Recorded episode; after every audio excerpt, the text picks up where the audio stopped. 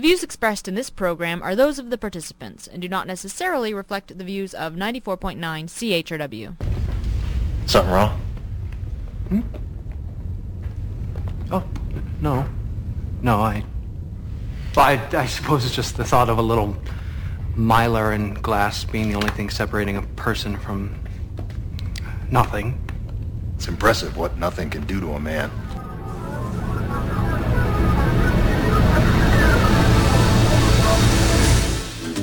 Good morning, London. It is Thursday, September 27. I'm Bob Metz, and this is Just Right on CHRW 94.9 FM, where we will be with you from now till noon. No, no, not right wing, just right.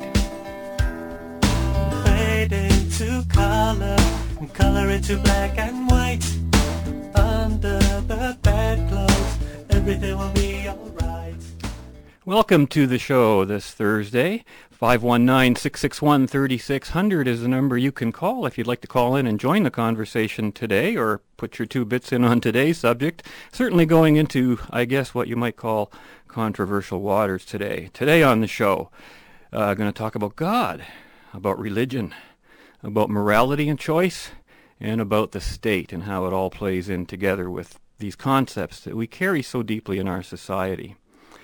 Um, those of you who were tuned in last week on the show may have heard me talking about uh, faith funding, basically within the education context, and talked a little bit about evolution versus creation because it was an issue that came up during the provincial election. But uh, I thought this week I might take the conversation a little bit past the basic, just the political points, because uh, I know this is a subject a lot of uh, talk show hosts would never talk about, really, because it's the kind of thing you don't talk about. Remember, you don't talk about sex, politics, or religion. Uh, that's what you're kind of told never to discuss around the dinner table, because, of course, those are possibly the three most subjective areas in people's lives, and that's when you have all sorts of potential for discourse and disagreement, of course. So first part of the show, I want to concentrate on God, religion, and faith. Is it really all about nothing? And you'll, you'll, know what I mean by that question in a moment. But let me first set the stage here. Um, we may have a so-called separation of state and religion, but I think religion plays a big role in politics and in how, in how people vote. Uh, for example, The Economist, and this is about a year ago, last October, uh, October 14th actually, wrote that religion is creeping into Canada's normal, normally strictly secu- secular politics. Mr. Harper has never made a secret of his religious leanings. He is an evangelical Christian, but has kept his own spiritual side largely under wraps, apart from ending his speeches with a fervent, God bless Canada. And in the 2001 census, 75% of Canadians identified themselves as either Catholic, Protestant, or just Christian, uh, though only about 25% of them go to church every Sunday. Estimates on the number of evangelicals range around 10 to 12% of the population. Again, another article, same time last year, same month, October 30th, 2006, from Time magazine. Very interesting, called America by the Numbers, What We Believe, and suggests that 9 out of 10 Americans think that there's something bigger out there. 77% of the U.S. population falls into the three religious groups, mainline Protestants, evangelical Protestants, and Catholics, which is very similar to Canada's 75%, so it's almost the same. So we can sort of extrapolate that these things go right across the continent. Now, this is interesting, I thought. I wouldn't have used these um, classifications myself, but this is from the same Time magazine article. It's um, and they say that they basically classified God into four different types of gods that people believe in. 31% believe in, a, in an authoritarian God who is deeply involved in daily life and world events. God is angry at sin and can punish the unfaithful or the ungodly. 53% of African Americans share this view, as do 56% of people who strongly believe that God is a he and not a she. 23% believe in a benevolent God who is deeply involved in daily life and world events, but is mainly a positive force reluctant to punish. People younger than 30 are the least likely to hold this conception of God. Just 13% of them do. 16% believe in a critical God who does not really interact with the world but is unhappy with its current state and will exact divine justice. 21% of the people in the eastern U.S. hold this view, while just 14% of Westerners do. I don't know what significance you can tie to that, but that's the stats they come up with. 24% believe in a distant God who does not interact with the world and is not angry. God is more of a cosmic force that sets the laws of nature in motion. 37% of those with household incomes over $100,000 a year take this view, and 42% of the Jewish community view God in this way, according to these stats. Then they asked a bunch of interesting questions and uh, broken down again into these four groups. And basically, you have the authoritarian, benevolent, critical, and distant God, which all happen to basically start with A, B, C, and D. And uh, they postulated some issues. For example, abortion is always wrong.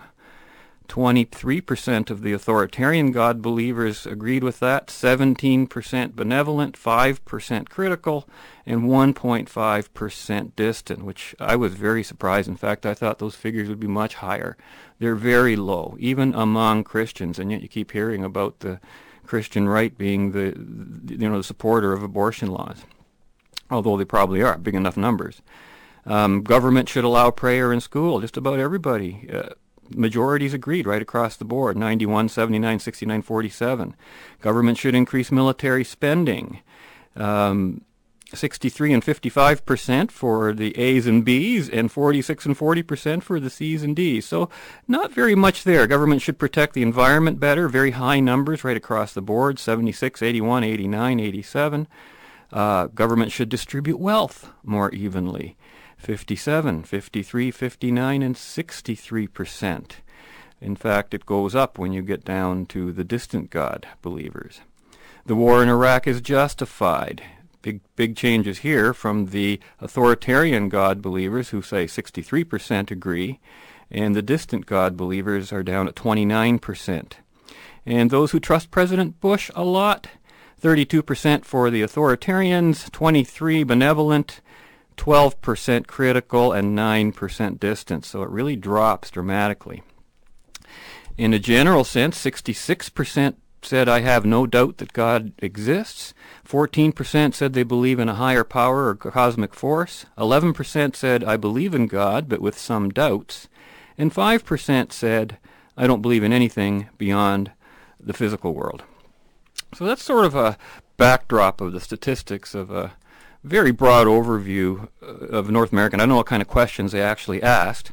What's really interesting is that I could possibly have uh, fit myself into a lot of the categories depending upon, of course, definition. So nevertheless, given these stats, I imagine that I, what, I'm going to have to say on the show today might uh, be a little upsetting to a majority of my listeners. I apologize, but the opinions expressed here are my own. I'm not trying to start a religion. I'm not trying to convert anyone to anything or from anything should just let you know I was uh, raised as a Roman Catholic. You know, I was indoctrinated in the Roman Catholic faith. I was actually an altar boy right here in London at St. Mary's Church, and that was when services were still done in Latin, by the way. Um, you know, Dominus Vobiscum, Et cum Spiritu Tuo, if you ever knew that when you went to church. And I was even a member of the church choir, and I got to tell you, I had pleasant memories of most of the whole experiences. But today I only attend like church or religious gatherings on special occasions like weddings and funerals or memorials and things of that nature. And but despite this, I have no particular problem with using the word God in a generic sort of way. If somebody says God bless you, I take it as a respectful and friendly social greeting. And I think atheists and believers alike say things like, uh, thank God it's Friday, right? you don't have to be a believer to say things of that nature.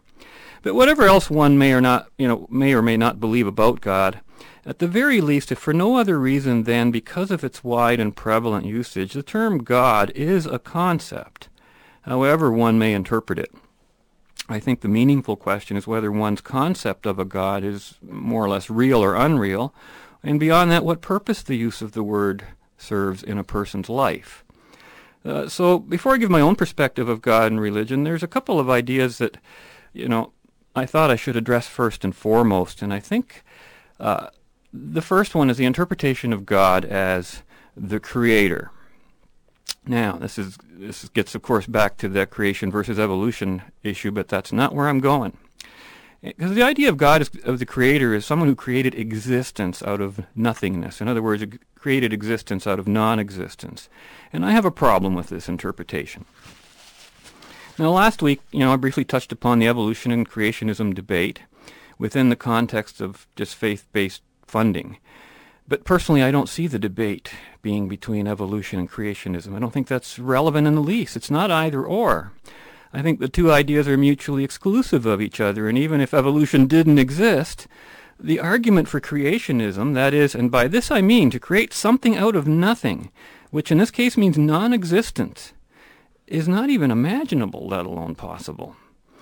You know, all creative acts must destroy whatever existed before. You can create something out of something else, but the concept of creation from non-existence is a contradiction to me of, of oxymoronic proportions. It's, it's, you can't even talk about it.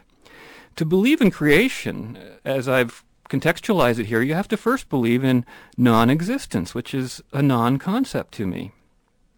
It's impressive what nothing can do to a man, says Adam Baldwin in our show's Firefly opener today. You know, a belief, I think, in nothing, which means non-existence, can actually lead to literal interpretations of God and of religious parables and doctrines. And I think that's where a danger can originate. Uh, believers often say that uh, atheists believe in nothing, when in fact I think it's a belief in nothing, here being defined as non-existence, not no values, uh, that is a necessary prerequisite to any concept of divine creation.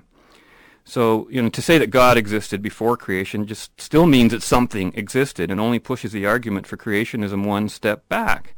It resolves nothing, pardon the pun. So if you can accept that too, if you can accept that explanation, why not simply accept the fact that existence exists? You know, there's a saying that says, uh, there ain't no such thing as nothing, honey, because if there was, wouldn't that be something? Uh, I don't know who that was attributed to, but it speaks to the fact that there is no such thing as nothing in terms of existence. Even humorously, I remember there's a Seinfeld episode. You ever see the one where George and Jerry are sitting at the table? And they're, I guess they're, they're writers for this this TV show. And George says to Seinfeld, he says, uh, "Let's do a show about nothing." We got to do a show about nothing. And Seinfeld's looking at him and he goes, about nothing? What do you mean about nothing? He says, yeah, let's do a show about nothing. And they discuss it for a while, and Jerry goes, I think you've got something there.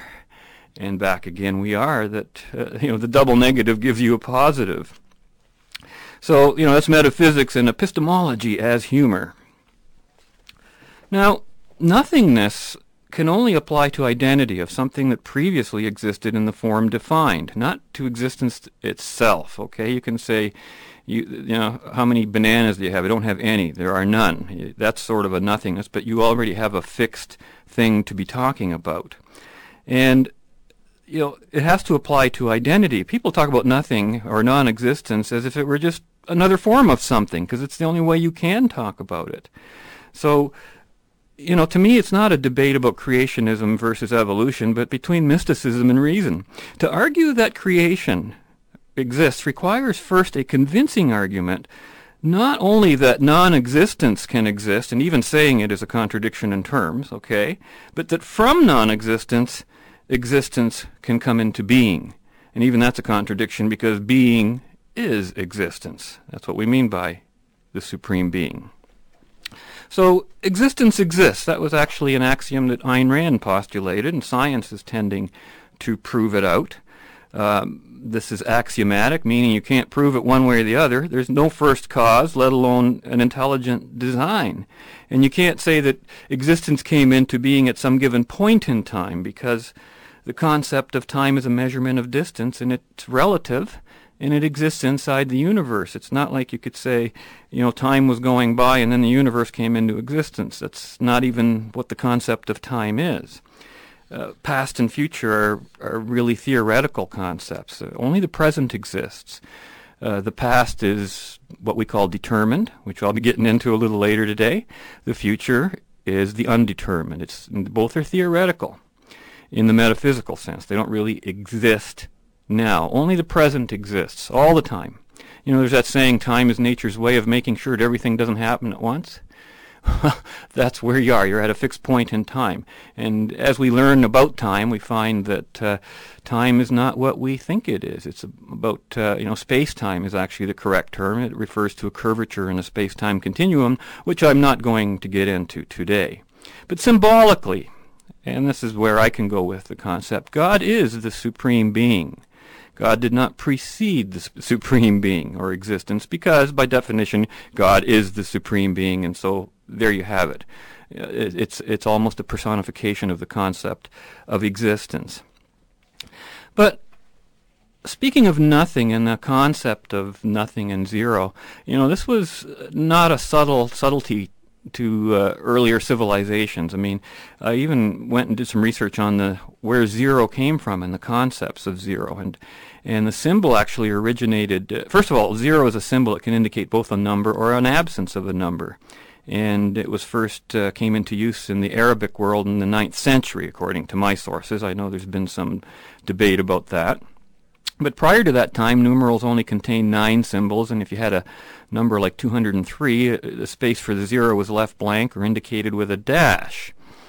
But uh, the zero has many functions, and it has expanded the field of mathematics and and uh, made it possible for us to understand the universe in better ways. Uh, of course, addition or subtraction of a zero leaves a number as it was, the previous number. If you multiply something by zero, you get zero. Now, this is important. It is impossible to divide anything by zero. And that's because there ain't no such thing as nothing. Remember that. Uh, what would it be? How many zeros go into a one? Any number. You, could, you know, and that's why we were taught it was either undefinable or infinite. It could be an infinite number. But in geometry, zeros are used to denote a point of origin from the distances that they're measured, and or the starting point of uh, positive and negative numbers in math. Uh, if you're talking about a thermometer, zero is uh, you know how many degrees are measured. Um, you know, if you say it's uh, the temperature zero outside, you're not saying there's no temperature. You're actually giving a measurement of what the temperature is. So, zero in this case does not refer to nothing or non-existence, but to a starting point. And when we say the temperature is zero, of course, that's just a measurement. But when zero is a value, then it represents an absence of some given identity and quantity. I have zero money in the bank which is something a lot of us can relate to, but it doesn't mean your bank, your money, or you do not exist. It means you ha- do not have a quantity of something you've already de- defined. Now, zero is the smallest number there is, but what's the biggest number? And no, it's not a googol. I first learned about a googol in in uh, grade school, and I thought it was brilliant when the Google search engine named themselves after that number. I think it's something like a one with a million zeros behind it or something, but I'm not even sure about that. But it's a very large number. But uh, I remember when my grandson was just learning to count and he was playing with electronic calculators, and he asked me one day, he says, Grandpa, what's the biggest number there is? And when I explained to him that there is no such number, that I could, that one can always be added to any number, no matter how big it is, I could tell by the look on his face and the understanding and this astonishment and amazement that for the first time in his life he had glimpsed infinity, even though he wasn't even aware of what the word or what the concept was. And that's why we have to look to mathematics to discover really that we live in a universe that has no beginning and no end. And even though each form in the universe is always changing and does have a beginning and an end. So here's my question for you. If you don't believe in creation, is it possible to believe in a literal God who we call the creator? You know, since I personally don't believe that there was actually an act of creation in the terms of non-existence to existence, and I think science is agreeing, certainly Stephen Hawking is thinking that way. So what role can such a God possibly have? So, uh, and speaking of beginnings, you know, there's a there's also a, a quote in the Bible. I think it's from uh, Mark or John. I'm not sure, but it goes something like, "In the beginning was the Word, and the Word was with God, and the Word was God."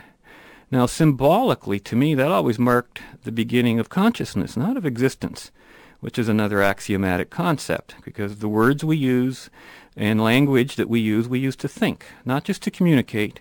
And when we became sentient and could think, that's when we became something very different from the animals and nature around us. So, going to take a quick break here, and when we come back, we'll continue on with a little bit different aspect of this, not strictly on God, but switching a little bit to the religious aspect. Be back right after this. What are we up to, sweetheart? Fixing your Bible. I, um... What? Bible's broken. Contradictions, false logistics. Doesn't make sense. No, no, you, you, you can't... So we'll integrate non-progressional evolution theory with God's creation of Eden. 11 inherent metaphoric parallels already there. 11. Important number, prime number. One goes into the house of 11 11 times, but always comes out 1.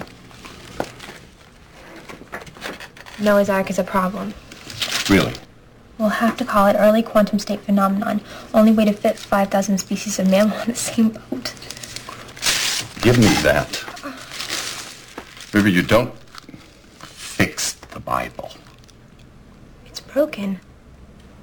It doesn't make sense. It's not about making sense. It's about believing in something. And letting that belief be real enough to change your life. It's about faith. You don't fix faith, River. It fixes you.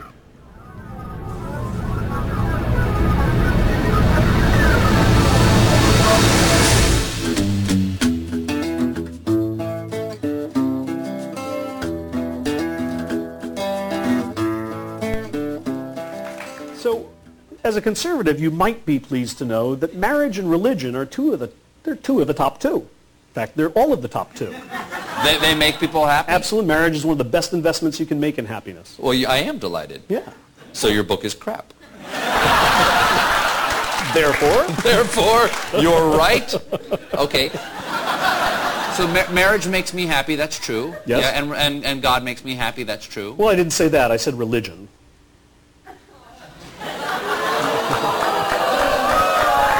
Uh, do you have a book about what makes people angry? No, but I think I'm working on it. You're working on it right now. Yeah, he's working on it all right. Welcome back to the show. This is Just Right with Bob Metz, and you're listening to CHRW 94.9 FM, where we'll be with you from now till noon. Well, here's a big question. So, do you really believe in God? And if you do, what type of God might you believe in? You know, it's funny, you'd better believe in God even if it makes you miserable. Did you know? And I'm reading from the CHRW volunteer guide that I was given when I started here. And it says, quote, there still exists in law in the Canada Criminal Code, section 296, which provides for a penalty of no more than two years imprisonment for the utterance of blasphemous libel, statements that are derogatory remarks about God. And this law excludes any, any remark made in good faith as an opinion on a religious subject, providing it was made in decent language, end quote. So it's interesting that a law like that is even still on Canada's books today, and it speaks to the history of this country and the, its origins in, in many religious roots, which you cannot avoid. And I think that's almost the conclusion I would arrive at at the end of the show. But you know, there are so many concepts of God beyond the ones I discussed in the first quarter of the show there. Uh, You know, I was looking at, uh, at my Universal World Reference Encyclopedia. It says all theologians and philosophers are agreed that we can have no adequate knowledge or conception of God, it says. And then it refers to the, the typical three methods that arrive at some idea of a supreme being, which were negation, immanence, and causality. Some people call that the argument from design. But what's significant is that they're due to a philosopher of the Neoplatonic school called Dionysius the Areopagite. And uh, that's just very interesting that it is from the Platonic school, which is, for those of you who understand the difference between Plato and Aristotle, basically Plato said there was a supernatural, and Aristotle said, no, it doesn't matter what you think. Uh, reality is here, and reality is what exists. But of course, a lot of people have uh, many ideas of God. You hear people referring to God the Father. I've heard people tell me that God is love. I've heard people tell me God is power. God is infinity, has no beginning, no end, which would be consistent with the supreme being concept in a metaphorical sense. God is perfection, God is beauty, God is unknowable. God is the highest moral order. God is everything. I've, I've actually heard people argue these things. But if God means uh, any or all of these things, then I have to ask, why are you using the word God to begin with? Why not just say love instead of God, if that's what you mean by it? Why not just say beauty? Or use the word that to you God represents? Why do we use that, that word? I think in a large way it's a personification, an easy way to talk about things.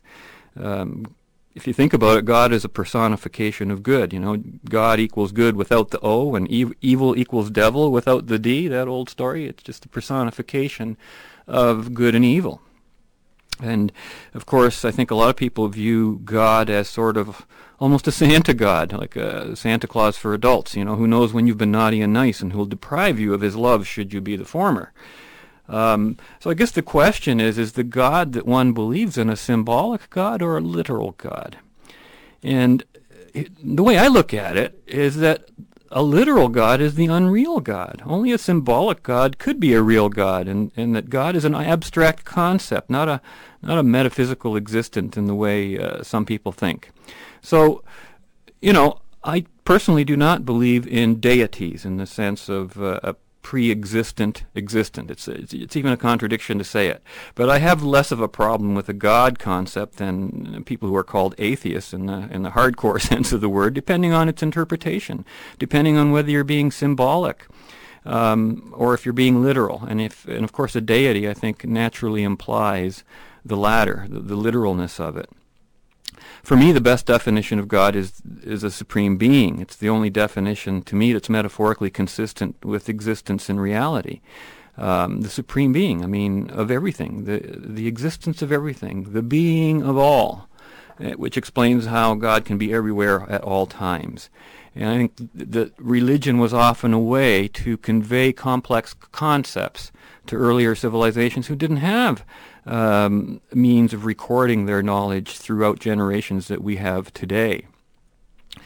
But uh, when we say that God is axiomatic, and, and as is are the concepts existence and consciousness and identity, we're saying it cannot be proven or disproven, which means you require the concept itself to be valid.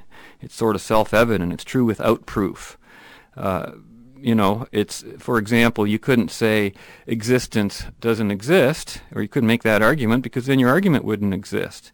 You couldn't say consciousness doesn't exist. You couldn't make that argument because you need your consciousness to make the argument. And so, in refuting it, in trying to refute it, you're demonstrating the opposite. You cannot uh, do that, and that's why they're considered axiomatic concepts. And in many ways, I think God is simply the personification of these axioms. Uh, some people use the word the same way other people might say Mother Nature. You know, Mother Nature is a personification of the forces of nature and the natural environment. And although we may say Mother Nature will provide, the truth of the matter is that human knowledge of nature and production are what actually provide for, for people.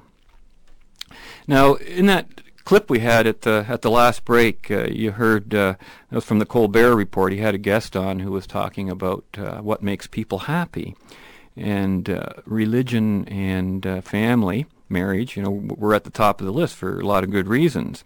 But then he made a distinction between the belief in God and religion, which uh, got a little spark going there.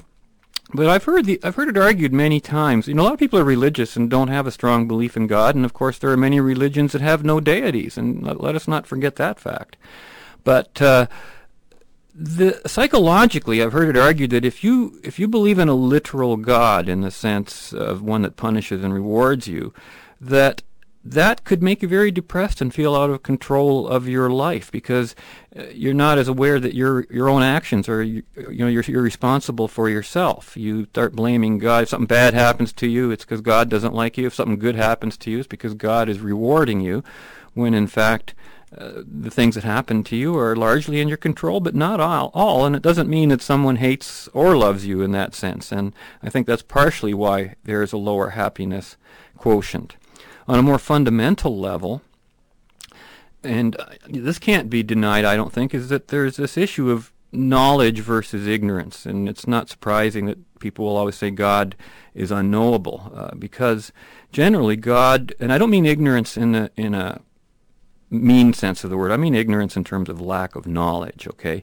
Uh, we don't know something, so we ascribe it to God or a god. You, know, in days gone by, there was the god of thunder, Thor. People uh, didn't know what caused thunder, so they created a god god for it. They had the god of love, Venus, god of war, Mars. There was there were gods for almost every single phenomenon that could be defined. And as soon as the phenomenon was identified and understood, well, guess what? The god vanished, and knowledge filled the void of ignorance. So it's not surprising that so often we find fundamentalist and literalist religion becoming almost a hater of knowledge, preferring instead to go the mysticism, ignorance, fear, and mindlessness, which they call bliss sometimes, uh, route, all based on a lack of knowledge or even a hatred of knowledge sometimes. And this is, uh, uh, you know, very significant to me. Like even in the Bible, Adam is punished for eating from the tree of the fruit of knowledge. You know, because that's how morality begins, is when you uh, basically l- discover knowledge, which I'll be getting into a little bit later. But you know, some people don't want to know; they want to believe. And so anything uh, to do with knowledge is immediately labeled evil. Um, you know, Satan supposedly destroys souls by means of temptation. And that word, by the way, temptation, actually referred to thinking. And it's interesting that we refer to Lucifer as the light, not the dark. Isn't that interesting?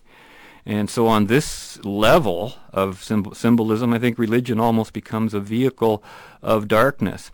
In fact, the word Lucifer, I think, I, I looked in, a, an encyclopedia, it says it's a name that has been erroneously applied to Satan by some early writers but was carried over to modern usage. It resulted from a misunderstanding of Isaiah 14:12 where it applies to the king of Babylon and in Luke 10:18 uh, where Satan is referred to as lightning fallen from heaven. And of course Lucifer is uh, referred to as the morning star. Uh, the Hebrew word Satan was originally used to signify the intellect of man. And later, about the time of the Babylonian exile, it also came to mean enemy or enemy of God. Uh, like like uh, Nebuchadnezzar, the Babylonian who conquered them, he was referred to as Satan. However, the word generally meant uh, man's will or intellect. And uh, interestingly, the Greek word for temptation, peirasimos, literally translates as, quote, from evil.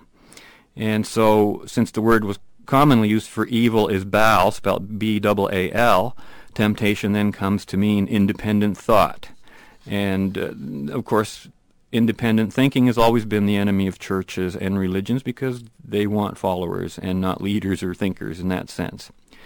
But there is another side of religion, I would almost call it the generic side of religion. The actual word religion is derived through Old French from the Latin religio, which means taboo or restraint and it is also akin to the Latin word religare, to hold back or to bind fast. In other words, um, religion per se, or in the generic sense, is about self-restraint. The ability to restrain our natural impulses is really what distinguishes a human being from the rest of nature. Animals can't do it. And, uh, you know, Isabel Paterson, who wrote God or the Machine, got into this in a big way, just talking about man's ability to restrain himself is what just makes us totally different from the rest of nature. We can actually think in terms of time. We can restrain our spending today and our gratification today by investing in abstract things like money and savings and, and capital to make our tomorrows better. Animals cannot do that. And of course, when you you know when a person is said to exercise religiously, or diet religiously, or do something religiously, we know that that person has placed whatever they're doing, their exercise or diet, in a very disciplined order of priority and repeats their practice quite regularly and with purpose, and hence, uh, you know, they're religious. I'm religious about a lot of things. I religiously practice my philosophy of freedom, I like to think. But uh, regrettably, you know, people who are not seen as being religious uh, tend to be the target of some faith-based religions and faith-based people. Uh, I don't like the word atheism. I think it's the N word, just like the N word if you apply it to racism, or the S word if you apply it to labor, which is scab if you're not sure, or the D word if you apply it to the environment or Holocaust issue, which is denier. In fact, it's almost literally what it is. For me, atheism is a non-word. It describes what someone is not. I touched upon that briefly last week. And it's only a word necessitated by the fact that so many faith-based believers exist in the world. I don't believe in uh, unicorns, for example, but we don't need a word to describe non-believers in unicorns or in Martians or whatever other uh, you know, abstract fantasy should cross our minds from time to time. I belief in something I, does not make something so. I know there's a lot of people that don't believe that, pardon the pun. But what is real, I think, exists independently of one's belief, whether your beliefs are accurate or not.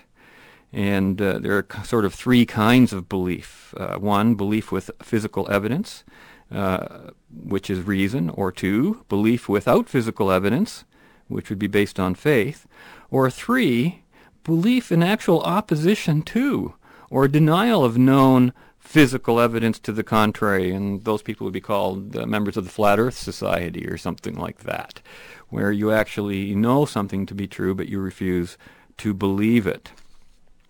Which, uh, you know, brings me to an interesting point at this uh, point. Um, the power of belief is unmistakable. You can't set it aside. And I've had that demonstrated for me many times. What you believe as a human being is going to affect you greatly, even if it is unreal. And if you need an example of that, picture yourself or another person in a room with four doors, let's say, but he, and he has to figure out how to get out, but he doesn't believe the doors are real. He doesn't believe they're there. That's his belief, even in contrary to the facts that the doors are there. Where does that leave him? He's got no choices, got no options, got no freedom. He's trapped by his unreality, by his refusal to believe that the doors are there, and as long as he keeps believing that, he'll starve himself in that room. And so you actually see that principle enacted in many, uh, sometimes tragic situations.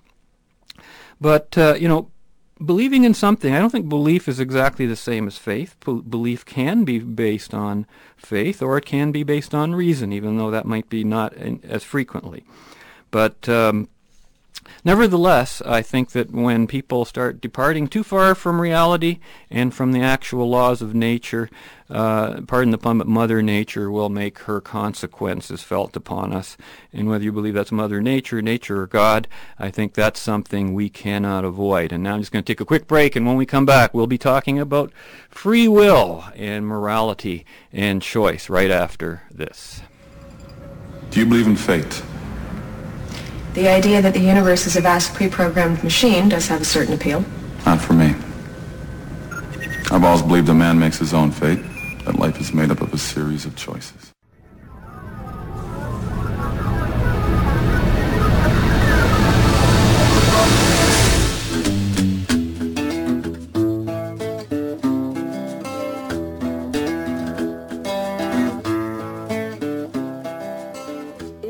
I appreciate the fact that you have a, a problem with this, but, but if people see religion as the source of their morality, and let's assume for a second that it's the good part, the stuff we can all agree on, don't kill, don't envy, honor parents, and so on, where do atheists find their moral code from? I, I have denied to you that, that religious people get their morals from, from religion. Religious people get their morals from the same place atheists get. Now, it's quite difficult answering where we all get our morals from, but wherever else it is, it isn't religion. If you ask, where do we get our our condemnation of, of slavery from? Well, that's certainly not from, from religion. It's from somewhere else. Now, if you press me to say where do we all, I, I'm not going to answer where do atheists get it from. I'm going to answer where do we all get it from. But can't you humor me for that? For no. That? Why um, not? Because, because, it's, because it's the wrong way to put the question. We all get our morals from somewhere else. And I'm now going to try to answer where okay. that is. Where is it? Um, I think it's from a steadily shifting consensus of moral philosophy, of legal judgments, of parliamentary votes, of journalistic editorials, of dinner party conversations. There's a whole zeitgeist which is steadily moving, and you can tell that it's moving because the moral outlook of today is actually quite different from what it was 100 years ago and even more different from 200 years ago. There's a steadily shifting moral zeitgeist which is fed by this complicated interplay of all the things that I just mentioned, judicial decisions and, and, and so on. And it is across all, all of society, it's different in different societies, but it tends to move on a broad front. And with hindsight, you can pick out bits of the Bible or the Quran or whatever your holy book happens to be. You, with hindsight, you can pick out bits of the Bible that fit with the moral consensus of the century in which you happen to live. But the consensus can- apparently evolves. It's a movable I think. I think it moves. That, that's right. And you can kid yourself that it has something to do with your holy book because you can, if you search hard enough, find verses of the holy book that agree with it. You have to ignore all the other verses of the holy book that most emphatically do not agree with it. You don't therefore get it from the holy book. You get it from this moral consensus, this modern consensus, and modern s- shifts steadily. And it's only with hindsight that you are able to graft it on to particular cherry-picked parts of your holy book. Welcome back. I'm Bob Metz, and you're listening to Just Right on CHRW Radio 94.9 FM. That was uh, author Richard Dawkins in discussion with Steve Paikin on TVO some months ago on uh, when they had quite an interesting debate on the whole issue of uh, religion in general and a belief in God. Of course, um, Richard Dawkins is the author of The God Delusion and uh, was being grilled by a number of people on that show. It's very interesting. Um, you know, when, when I was a kid being raised in Catholic school, I remember being taught in religion class that, uh, quote, God is everywhere all the time. God knows everything that has happened and that will happen. So in fact, whether so in fact God already knows whether we'll be good people or bad people even before we know that ourselves or before anyone else could possibly determine uh, which of those things would come to pass. And yet, despite that, we were taught in religion class, each of us has a free will. And we, we're free to choose our destiny, even though God, quote, already knows, end quote, what our choices will be. I used to think this was, again, one of the great mysteries of religion, but as I grew older and, you know, looked into philosophy, I discovered that what I didn't know then, but do know now, is that what our teacher was telling us in religious terms was about a greater philosophical debate, and that's namely the debate between uh, determinism and free will, which is very important to get out of the way before you can talk about morality, because if you don't have free will, you can't talk about morality. Uh, you know, and it's also been an issue within the physics and science uh, sphere as well. Of course, Albert Einstein uh, was qu- known for quoting that God does not play dice. For him, everything was a fixed issue, and, and of course, he always used the term God in a very figurative and uh, and symbolic sense. Um, so you know, I could I could ask, was it inevitable that I would be, that you'd be hearing what I'm saying now, and it, was it inevitable that you were listening to the station right now to hear this, or did I actually choose to be here, and did you actually choose to listen to this show? Uh, believe it or not, there are two entirely opposing yet logical viewpoints to that very question. And only one is really correct, or maybe you could say both are correct, but in a different context. Some people believe that everything that happens is in fact determined, and this belief is called the doctrine of determinism. Other people believe that human beings have a free will, and that belief is called, of course, the doctrine of free will. And uh, the question of free, vi- free will versus determinism has very profound uh, implications from everything from philosophy to science to religion to mathematics, and ultimately, of course, to personal behavior of people.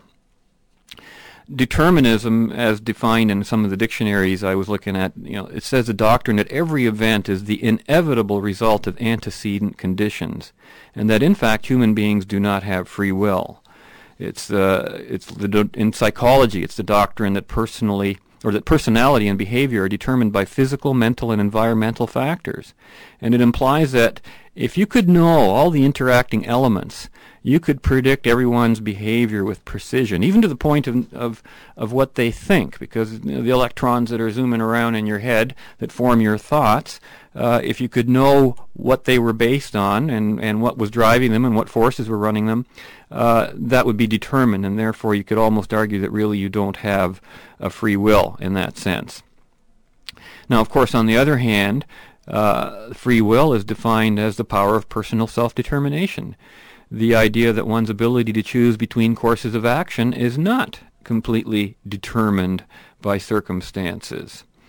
Um, and of course, in philosophy, it's the term used to describe a person's ability to choose between alternatives in thought and action as opposed to determinism.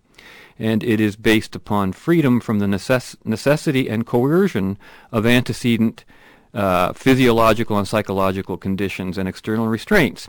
So basically, those are some dictionary definitions. In uh, in in science, or, or, more, what I meant to say was social definitions. In science, uh, interesting. I was looking at a book called The God Particle, written by Leon Lederman, and he talks about uh, you know assuming we know the mass of a ball, say, and you can measure its acceleration. Its precise motion can be calculated by a formula uh, that says F equals ma, which is force equals mass times acceleration. I actually took that in school. I remember that way back then. But its path is determined. The ball is determined. It will describe a parabola.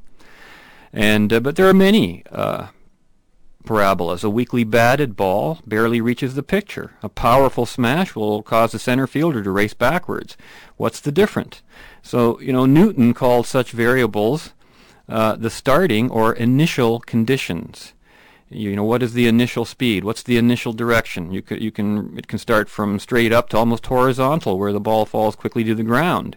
In all cases, the trajectory is determined by the speed and direction at the start of the motion. So you can see how that might pertain to creation concepts, that something had to start everything. But now comes a deeply philosophical point. Given a set of initial conditions for a certain number of objects, and given a knowledge of the forces acting on these objects, their motions can, can be predicted forever. So Newton's world was completely uh, predictable and determined. So, if everything in the world is made of atoms, suppose we know the initial motion of each of the billions and billions of atoms, suppose we know the force on each atom. And we had some, you know, mother of all computers that could grind out the future location of all these atoms. Where would they be at some future time? And we could say that the outcome would be predictable. And, uh, you know, among the billions of atoms would be a small subset of atoms called uh, for example, me, Bob Metz, or the Pope, or the dog, or the cat. Uh, and these are atoms that float around in, in the universe. So if you look at it that way, everything is predicted and determined with free choice that's merely an illusion created by a mind with self-interest. And that's why Newtonian science was very deterministic. And the role of the creator, because of Newton, was reduced. You started, you know, reduced uh, philosophers to thinking about winding up the world spring and letting it operate. After that, the world would run on its own, but follow all of those laws of motion. And uh, his impact on philosophy and religion was as profound as his influence on physics. Uh, out of all out of that key equation, F equals ma, um, so many ideas developed, and uh, you know concepts of probability are known to actuarial experts today, and they're all deterministic.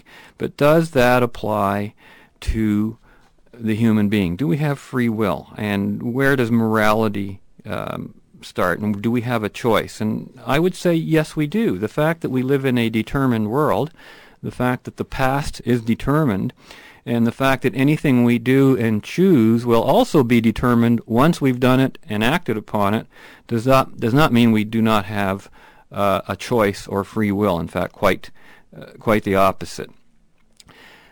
I, I, I disagree a little bit, or maybe not totally disagree, but would go in a slightly different direction than uh, Richard Dawkins did in that interview right at the beginning of this section, where he talked about uh, morals being uh, formed by consensus and moral philosophy and parliaments and journalists and, and dinner parties. Yes, that's how the message is spread. But what's the real source of morality? I don't think he really addressed that. And I think, again, here we even have religious uh, stories about it. And it comes back to, you know, the Garden of Eden and that kind of, of story where as soon as we have knowledge and choice, that's when we have, uh, we know we have a free will. Because you, ha- you, you, you cannot choose between good and evil unless you can choose. Let's face it. You're locked in a cell. You can't be very moral. And uh, without knowledge, you can't know what's right or wrong. You don't know uh, whether that fire is hot. Well, will it will it hurt you? Will it will it harm you? Will it be good for you? So you have to learn these things. And of course, a real morality in the world is one that's based on a standard of life and on reality. I mean, if you wanted to have a a moral uh, system based on death, you could have that. But what would the end be? You'd just uh, let's face it, people who had a moral system based on that wouldn't be around very long, would they? Ayn Rand always argued that morality ends where a gun begins, mainly uh, insisting that uh, we are moral be- beings socially as long as we deal consensually with each other. And the minute someone uses force to get what they want from another person, uh, that is an, an, immoral act. And it's not just because you say so or out of context. There's a whole uh, set of metaphysical and epistemological rules that lead to that conclusion. So, as you can see, there are uh, many issues involved with uh, values and choice. Uh, certainly theological virtues of the Catholic Church, which were always uh, faith, hope, and charity. Uh, and if you go back to the Greek philosophers, the cardinal virtues and principal virtues and morals then were considered justice, prudence, temperance, and fortitude. Those were the four big ones. And uh, of course, I think as we move on, we will discover that the virtues of humanity have to do with freedom and with justice, and they are reality, reason, uh, self, and consent. And when we come back right after this break, just a quick conclusion of where all this has led to in terms of politics. Hello. I'm Sister Mary Immaculate, but I was sitting on the plane reading my Bible. It's a lovely little book, the Bible. He dies in the end, by the way. Probably spoilt it for all you Protestants.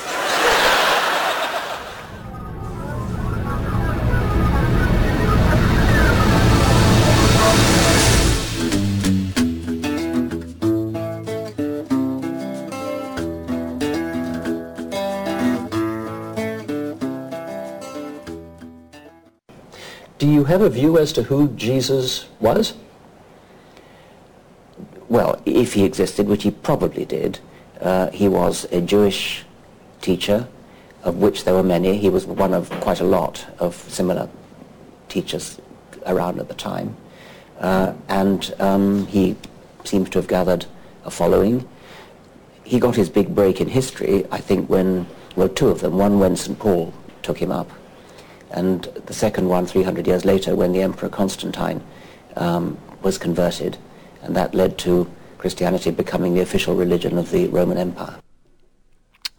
That last uh, comment, especially about Constantine, I thought was uh, very uh, significant, especially in relationship to uh, politics and government in, in the past and in the, and in the present. There's one thing I've learned from uh, studying religion from a historical perspective. It's that and I know this might bother some people, but honestly, I think the history of religion is the history of politics. And that wherever you see religious beliefs, it's not the other way around. Religious beliefs sort of were a consequence of political conditions of their time. I was raised Roman Catholic in the Roman Catholic faith, and, and you know I was kind of surprised to learn when I went into my history studies that really the Roman Catholic Church that we know of today was formed not by a religious person, but by the Roman Emperor Constantine. Uh, in 325 AD, at the Council of Nicaea, one of the uh, most meticulously recorded historical events of what we might call ancient times. I mean, you just don't hear historians arguing about what went on there. And at that time, um, Constantine, going by memory here, uh, called all the bishops of, of his empire together because they constantly were arguing and fighting with each other. These were apparently uh, descendants and tribes of the disciples following Christ who uh, couldn't get along with each other even for one generation after they split. But uh, they got all the bishops together because Constantine wanted to make sure that they didn't have all different gods and and kept arguing among each other. So they basically had a vote and brought all the bishops together, and they were going to vote that uh, they're going to have a single God instead of many gods, and they also voted that Christ was uh, going to be divine. Uh, the first vote, apparently, there were two dissenters to the vote, and they were promptly beheaded on the floor. And amazingly, wow, the second vote came out unanimous in favor that there is going to be a single God and that Christ is divine, the same same guy that the Roman Empire had crucified just before. Interestingly enough, also in my readings, I find things like uh, the image that we're used to of seeing of Christ in pictures with the man with the beard and the long hair. Uh, my understanding from what I read is that that image originated from Constantine's vi- uh, vision, actually, of the god Apollo at the time. And that was the image he perceived as being uh, the Christ. You know, religious mythology is, is so representative of political patterns um, when, whenever you see even in a historical context. Uh, even Christ on the cross, I think, was a whole symbolic uh, story of the collapse of Rome from its republic state to to falling to the mob under a so-called uh, democracy. So you can see how uh, issues of that nature, it's always been uh, governments and and religion hand in hand. They, they, they go together. In fact, uh, some of the problems we have today with some of the religions in the world is that they are state religions. And remember, the state is the use of force. Governments are an agency of force. And when you combine any belief with force, and especially the initi- initialization of force, the initiation of force, uh, you cannot argue that such things are in any way really moral. You know, here, here we are, we live in a supposedly Judeo-Christian society, uh, a society that was supposedly based on values that we see in the Ten Commandments, etc., etc. And uh, yet as a society we can't even in our laws obey the Ten Commandments. You know, thou shalt not steal, thou shalt not covet thy neighbor's goods. Well, seems to me our social system that we have here is exactly based on the opposite of that. We believe in the redistribution of wealth. Interestingly enough, um, even among the religious, you know, who should not think that stealing's okay just because a Democratic majority approves, but you have figures like 57%, 53%, 59 and 63% who think that the government should distribute wealth. And they, what they're not thinking about is where that wealth came from, that someone had to earn it first before it could be distributed in any way. So, uh, basically, politics is very much, uh, or re- sorry, religion is very much a part of politics. Uh, you know, um, certainly dictators and um, tyr- tyrannical regimes have always loved uh, their connection with religion and uh, the things that it could do for them because it moved uh, the masses, as Hitler was so fond of saying. Anyways, that's all the time we have for this week in terms of this whole religious subject. Don't know if that left you with uh, much to think about. Is religion really all about nothing? Well, there ain't no such thing. And if freedom of religion means anything, it means freedom from religion. If you have that, then I think you're okay, and it can mean nothing more or nothing less. So that's it for this week. We'll see you next week again when we'll continue our journey in the right direction. Until then, be right, stay right, do right, act right. See you then. Take care. Fade into color and color into black and white. Under the bedclothes, everything will be alright. Hello, I'm Sister Mary Immaculate. Let me tell you a little story now. When I was a young girl, growing up in Ireland, I'm Irish incidentally. There was a girl in my class called Bernadette, and I was jealous of Bernadette. And when we made our first Holy Communion, guess who had the best dress? Bernadette. Bernadette. Only one Catholic shouted it out, Bernadette, and I was jealous. And when we had to do a project, guess who came first? Bernadette. This works better when the audience isn't retarded.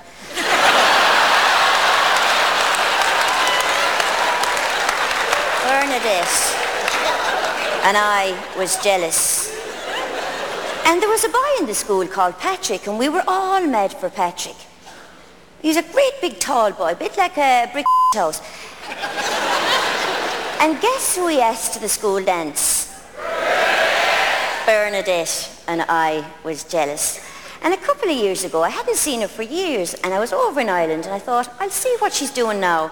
And Bernadette had put on so much weight, and she was over 400 pounds. And a funny thing happened. I was no longer jealous of Bernadette. It's a lovely little story, that, isn't it? Big fat cow she was. The Lord works in mysterious ways, doesn't he?